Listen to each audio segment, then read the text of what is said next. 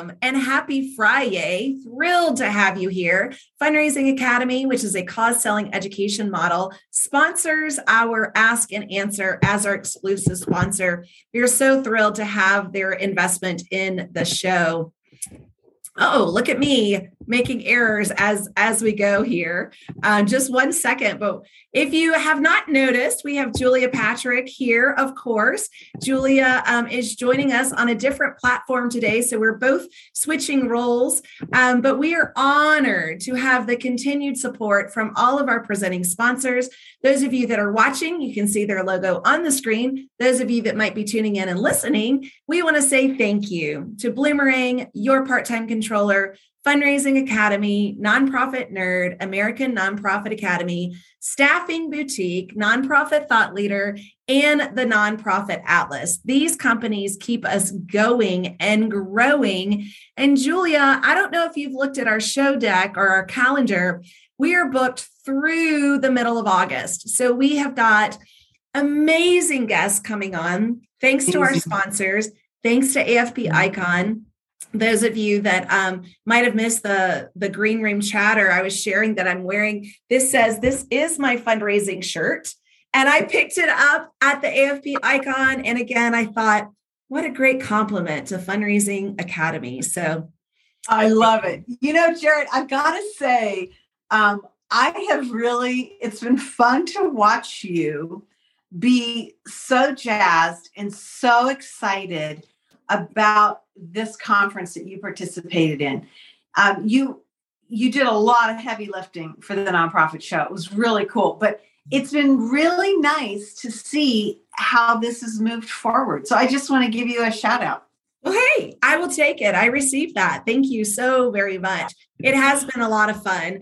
Um, as I mentioned, we are booked with guests through about August, but all of our episodes, you can find them on Roku, YouTube, Fire TV, as well as Vimeo. And if you're a podcast listener like I am, that's how I start every single morning for myself. You can now tune in to the nonprofit show on wherever you stream your podcast. So go ahead and cue us on up so that you can put us in your ears, listen to us as you drive, all the good things. Um, so, Julia, as you know, today is Friday, which means this is our one and only dedicated show each yeah. and every week, thanks to Fundraising Academy, where we reserve the questions of our viewers, our listeners, our followers. They mm-hmm. send these questions in, and I'm pretty sure we have a Rolodex of them. If anyone still knows what a Rolodex is, and um, and we share them. So, with the role reversal today, I'm going to start by asking the questions, and Julia, you're going to be in the hot seat first. Uh oh. Okay. okay. Here we go. So Harold in Brooklyn, New York wants to know Is there a standard contract or form used for fiscal sponsorship agreements? Great question. So, is there a, a standard contract or form? You know, Harold, it's kind of a yes, but. So, this is the deal. If you are working with an organization that does fiscal sponsorship, let's say it's a community foundation or it's a larger umbrella nonprofit. Uh, sometimes we call those the motherships. They will have their own standard agreement. And generally, it's done as an MOU, a memo of understanding, and it lays out things such as what is the percentage they charge, because this is not going to be free. And most nonprofit fiscal relationships have a percentage that's charged coming in and a percentage that's charged going out. So let me explain that. If somebody makes a donation to your organization and it goes through fiscal sponsorship, it is not uncommon to see something like anywhere on the very low end, a 2%. That doesn't happen very often, but probably 5 to 9% charge of that money that the fiscal agent keeps. And then when you spend that money, you are charged again another five, sometimes as much as 9%. Yeah. So these things are, are memorialized, these things are set forth so everybody knows what the working parameters are. So, my advice to you is if you're not sure, then find out what how long they've been using this this document, you know, this MOU, and then have it reviewed by an, an attorney who works in the nonprofit sector. Jared and I talked about, yeah, you can't like get like no offense, but you can't hire like a patent attorney. Patent attorneys, yay team, they're great, but they don't do nonprofit work. Yeah. Yeah, great feedback. And ironically, I recently met with a nonprofit attorney who's going to join us and talk about, you know, all of the policies that you need to safeguard your organization. But uh, when it, when we look at the fiscal sponsorship, I wish I could find a 2%. Most of the ones I see are anywhere from 7% to 15%. So you're right, that's right there in the standard. Um, there are many, as, as Julia mentioned, community organizations that provide this fiscal sponsorship. So they provide that umbrella organization, maybe even the fiduciary agents of the board that then oversee the program of your organization under their fiscal kind of umbrella. Um, but there are also some national ones. And we've had a guest on before, it's probably been 18 months or so, that talked specifically about, I think his name is Andrew Schulman, um, mm-hmm. about f- fiscal sponsorship. So take a look into that. That is all really good information uh, to know as you continue to navigate forward.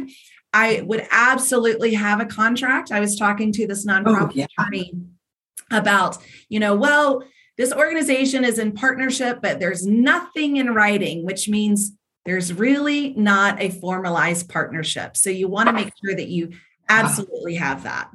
Yeah. So. Yeah, it's really serious. And especially because, you know, there are costs associated with um, administrating grant uh, you know, uh, not just the, the programming part, but the administration of how the funding is coming in and going out. There's there's some really dicey things, and so it's best to even if you have to take a step back and kind of say, okay, we're gonna, you know, we're gonna think about this and look into it before we actually receive the money into uh, under this fiscal sponsorship. Because once it goes in then the, the machine starts you know working away and you can't really make a correction. So get that agreement up front and make sure you understand it harold. Make sure you understand it. Yeah yeah great great feedback. And and harold best of luck. Nancy from new york new york, um, new york. question we are starting up a new nonprofit in our community that supports animal welfare. I am also mm. new to the nonprofit sector and have been told that funders will not support new organizations. Generally, they want us to be in operation for three years. Is this true? Yeah. I mean, I would say absolutely. And, you know, it's funny, Jarrett, because to me, this tags really well to that very first um, question with the fiscal sponsorship because I have seen organizations that go under an umbrella of another organization where they're fiscally sponsored. And then, even though I think it's a little controversial, they can tag into the longevity or history or period of service of that umbrella organization. You stole my thunder. Sorry. That's what I was going to say. Absolutely. And I'm actually refrained from saying it earlier, which I'm not sure why. Maybe my intuition stepped in and said, hold off on that, on that additional response. Um, I actually do advise that, Julia, that if there's an organization, because so many new founders think that grant writing is your solution to all your money worries, and it's not. In fact, not. most funders will not fund you until you have those first three years under your belt you have evaluation metrics, you have success, you have continuity, you have a rapport and reputation in the community, you've made connections. So, for that three year, four year mark, I actually do advise that you work under a fiscal sponsorship because most founders start an organization like an animal welfare fair or truly any any um, you know piece within the sector out of pure passion pure passion and not as much of the business knowledge or you mm-hmm. know the hindsight of the fiduciary agents of the board. So take advantage of that. Learn from these organizations, partner with their other fiscal sponsors, see how they are working, um, what's working for them, learn from others in your peer. You know, I still think often of Rita Soronen, which oh, is um, phenomenal, wise, wise woman with yeah. the Dave Thomas Foundation for Adoption. And, you know, she mm-hmm. is a key leader in that organization. And she is key advocate for collaboration and sharing and dialogue. And so I think it's a wonderful opportunity, but I would absolutely say, Nancy, you know, you really do want to connect with other organizations, strengthen your base so that when it becomes four years, five years, and maybe you're separate, you have all the good you know roads and evaluation to share with the community and these funders that mm-hmm. you mean business. Right. You know jarrett i'm going to share something with you that might seem a little bizarre but when i started um, the american nonprofit academy you know back in the day i created the logo and i created it out of red for passion because that's exactly what I saw. I saw these nonprofit leaders that had so much passion and they were just so committed. And then they thought things were black and white. You know, I'm a good leader. I have a great mission. Everybody's going to fund me. But very quickly, they learned that there was a murkiness and a gray. And that's why there's a very faint gray band around our logo because things are not black and white. And you can't run just on passion. You can't just run on that red. You've got to take the passion, the black and the white, the red, and you've got to take the gray and pull it all together. And I kind of feel like that's what these three years do. Yes. They help create a tenor and they kind of give you a patina to understand what it is that you need to be doing beyond your passion. Right, right. It's hard it's that really- that's beautiful talking about your logo. I've, I've never heard that and i, I think that's fascinating. Uh, so thanks for sharing that. The other thing i want to share with nancy is to make sure you do some research in your community. There are many animal welfare organizations and maybe instead of starting a new one i i admire you for that and having that passion that runs so red. Um you know but take a look at your other welfare communities find out if there's a way you can serve within what currently exists to strengthen your community at large. So before you jump through hoops, um, I would actually encourage you to talk to as many other organizations in your community to find out how you might partner and band together. Yeah, thank you for saying that. I think that's really important and was something we we don't I think we talk about this in the sector but we don't necessarily encourage it enough um, because it seems like we're, you know, kind of trying to bring somebody down. Well, but I, I like with Nancy, but there's a lot of work that goes yeah, into it. It is, yeah. yeah Thank you, Yeah, absolutely. So best of luck, Nancy. Truly, um, Abel, Fort Worth, mm-hmm. Texas. Do you think it is essential to only vote new board members on who have previous board experience? Our nomination committee is thinking about setting this up as a requirement for any new board members. Wow. okay, you, Julia, what say you? You know, so I would say I would have said this person's name is Abel, but I don't know. So Abel Abel. Um, I would say to you that the, the guiding light for this question is predicated upon the knowledge that we have that there are 1.8 million registered, that's only the legit nonprofits in our country. And if each one of those nonprofits have a minimum of eight to 10 board members, hello, that's a lot of folks. Mm-hmm. And these are people that are working or volunteering and they're doing this work pro bono after, you know, a long day at the office or on the job with their families, giving up time for their faith, their hobbies, everything else that we, that we know. So it's tough. And I think while you, it might look like, wow, that's great. We want to have, you know, only the best educated, trained up, ready to go day one board members.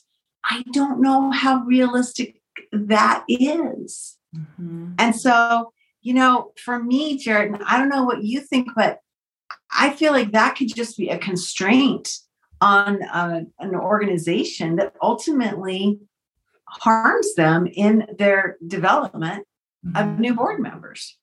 Well, I immediately think about what about diversity, equity, inclusion, and access? How are we engaging a younger demographic, a marginalized community? How are yeah. we bringing these individuals with yeah. us? Right. And that's our responsibility with with privilege that I have as being a white woman. Uh, that is my responsibility. And mm-hmm. there are so many ways in how you can build and strengthen your board. One way I love for this is really to create like a young advisory council. You don't have to use the word young, but it could be young in age, young in career, young in tenure, young in the nonprofit sector, young in your in your local community. Use that group, coach them, mentor them, work with them so that they run a similar board within your organization and then you can move when it's time you know, for particular board development, you can move those individuals, but you're strengthening them and you're investing in your community and you're investing in these marginalized communities as well. That's my first thought. That is my first thought. Uh, there's so many organizations out there. YNPN is one of my favorite. That stands for Young Nonprofit Professional Network. It is national organization. So your community in Fort Worth, Texas, probably has a local YNPN. Highly recommend you uh, look into this organization because they are doing exactly this. They are developing, educating, and investing in our young nonprofit leaders. Love so yeah. yeah, I really think that's that's our onus. We've got to we have to see it as our responsibility. I love what you said, and and I think it's it's a um it's a mindset of cultivation Mm-hmm. You know, it's it's not just like who's the warm body that we can get in and get going and and have them fundraise for us or write checks or whatever. We have to be looking out. You know, a lot of times we talk about that 10 10 10 rule. How do your decisions impact the next 10 weeks, 10 months, and 10 years? And and this is one of those areas. Um, making a hardline decision um, that might seem like it's going to have long term benefits. I don't know, Abel. I think you've got to not go on that path. Yeah, I, I would encourage your nomination committee to think differently. Yeah, Abs- absolutely. Name withheld. So they the word is out, Julia. The community knows how much you love this. So from Omaha, Nebraska, name withheld writes in, how do I get a handle on our nonprofits donor database? I am new to the development team and I do not trust the data. I could use some ideas on how to test what information we have. Wow. You know, Jarrett, you're, you have to take the lead on this because I okay. think you know a lot about this. But first and foremost, I think it's really powerful to use that phrase, trust the data. Yeah. I mean, to me, Jarrett, that's that's a talk about mindset. That's something that you got to get behind. Well, why don't you trust it? You know data in data out clean data in clean data out and so it's really important what has been you know put into your database database I am very protective of anyone's database. I don't want everyone and their brother, their sister, their aunt, their uncle to have access to it. And so, mm-hmm. you know, to really keep that clean data, one of the things I would ask you to do, name withheld, is to truly run some queries and reports based off of donor segmentation. Who are your top 100 donors? Do a quality control, check with the, the board, the CEO, whomever you think might know some of these individuals, and really identify, you know, get some notes written down. You might have to handwrite them, you might have to type them into a document really just go through and quality control check some of these key points of your your donors and i would do mm-hmm. that at various different levels your monthly donors your lapsed donors right your your recurring donors um, and really do this for foundations and not just individuals corporations everyone do a spot check. You know, also feel free to call these individuals, not all of them because you won't have time, but call some of them, ask them for their origin story within the organization. What brought you to X, Y, and Z organization? I would love to hear your story and mm-hmm. hear it straight from the horse's mouth. And that is really, mm-hmm. really important. So, those are just a few things that I think you can do to truly spot check and maybe even, you know, elevate the donor information that may currently reside in your CRM. I'm sure mm-hmm. Bloomerang has some great tips on this as well, being a donor database themselves, because yeah. they integrate, you know, other databases. If you have been with a previous donor database, you want to migrate into another one. Bloomerang does this all day long and uh, they might have some some insight as well. That's my two cents julia. What about you? You know i, I love what you said because it seems to me the bigger picture is actually use it and work it. Yeah. And see and and, and i love drill down to what what's actually going on. The mm-hmm. other thing that i would do name withheld is i would march to the front of the line with whoever your provider is and say, look, I don't trust this data. What do you recommend given how you have, you know, manufactured this platform? I'm assuming they have a platform. I mean, if you're just working off a spreadsheet, then that's, you know, something else. But if you have um, some sort of software that you you've invested in, start with them because a lot of times they can look at your your you know work and say well first of all we see some of these issues and you can automatically clean things up by doing this this or that um, so i would start in that way and i also think too a lot of times that we hear from development teams jarrett that it seems to me they don't really understand how the software works yeah. And so they get frustrated and they're like, well, this is just ridiculous. This is a bad product we got to get a new product versus saying, okay, how is it that we can be working with this product in a more efficient manner and and you know make it work? And if it doesn't then it doesn't you have to move on to you know the marketplace. But it seems to me you know understand how this software is working for you. Because as we know jarrett you know there's so many different levels you know you start small and, and as it grows and then you add in the number of people that are coming and going and you know manipulating this data. You started out with that great phrase and that is protect the number of people that engage with this incredible resource. You know you don't want everybody going in there. You know absolutely. And it brings to mind and we've talked on this uh, before in previous episodes that the longevity of a development professional is 16 to 19 months. So that in itself, this person should be in the database. They should be in it all day long. It should be one of the one of the windows that is open on their computer every single weekday. Uh-huh. and so just think of that natural turnover, you know, 16 yeah. to 19 months. That is a pattern name withheld that you really want to make sure, you know, that you clean up. And so I, mm-hmm. I've done this where I sat down with the CEO and some of the board members and I said, okay, I have 25 names I'm going to go through right now. What can you tell me about these people? I captured it, I put it into the database, and then the next week I did 25 more, right? And it was from that top 100 list. It's a lot of work but it is mm-hmm. so worth it. Yeah, that's a great strategy because, you know, if you identify that this is what you're going to do, everybody get on board. Yeah. I, Jarrett, I think that's a great, great, great suggestion. When I say this, I say this all the time. Put it in the database. Put it in the database. You know, oh, I had a meeting with so and so. Put it in the database. it has got to be in there. Maybe that's what my next t-shirt will say. Put it in the database. that would be I love that. And we don't have much time here, but we do want to address Devanda's question, also from New York, New York. How long is the average maternity leave? I am thinking that our nonprofit would look more appealing to prospective candidates if we extended our leave. We currently offer six paid weeks. If they want to extend this, the pay rate drops per week. We are also looking at adding paternity leave as well. Interesting. Yeah. you know, I I don't know, Jarrett, what you think, but to me, this is more of an East Coast discussion. It seems like East Coast nonprofits are leaning in more to paternity leave. That's great.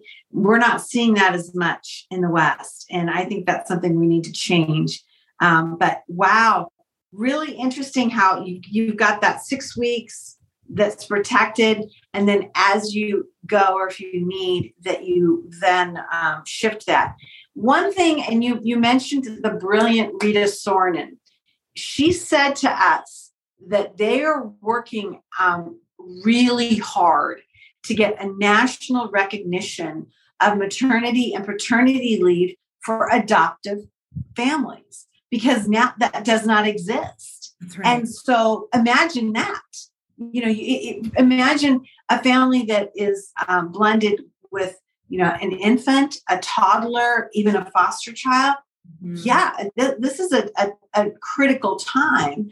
And so I love that you're also looking at this as a way to be more attractive to the marketplace. You know, I'm going to say this is a great HR question. My son is 11 now. I had six weeks and I was in South Carolina.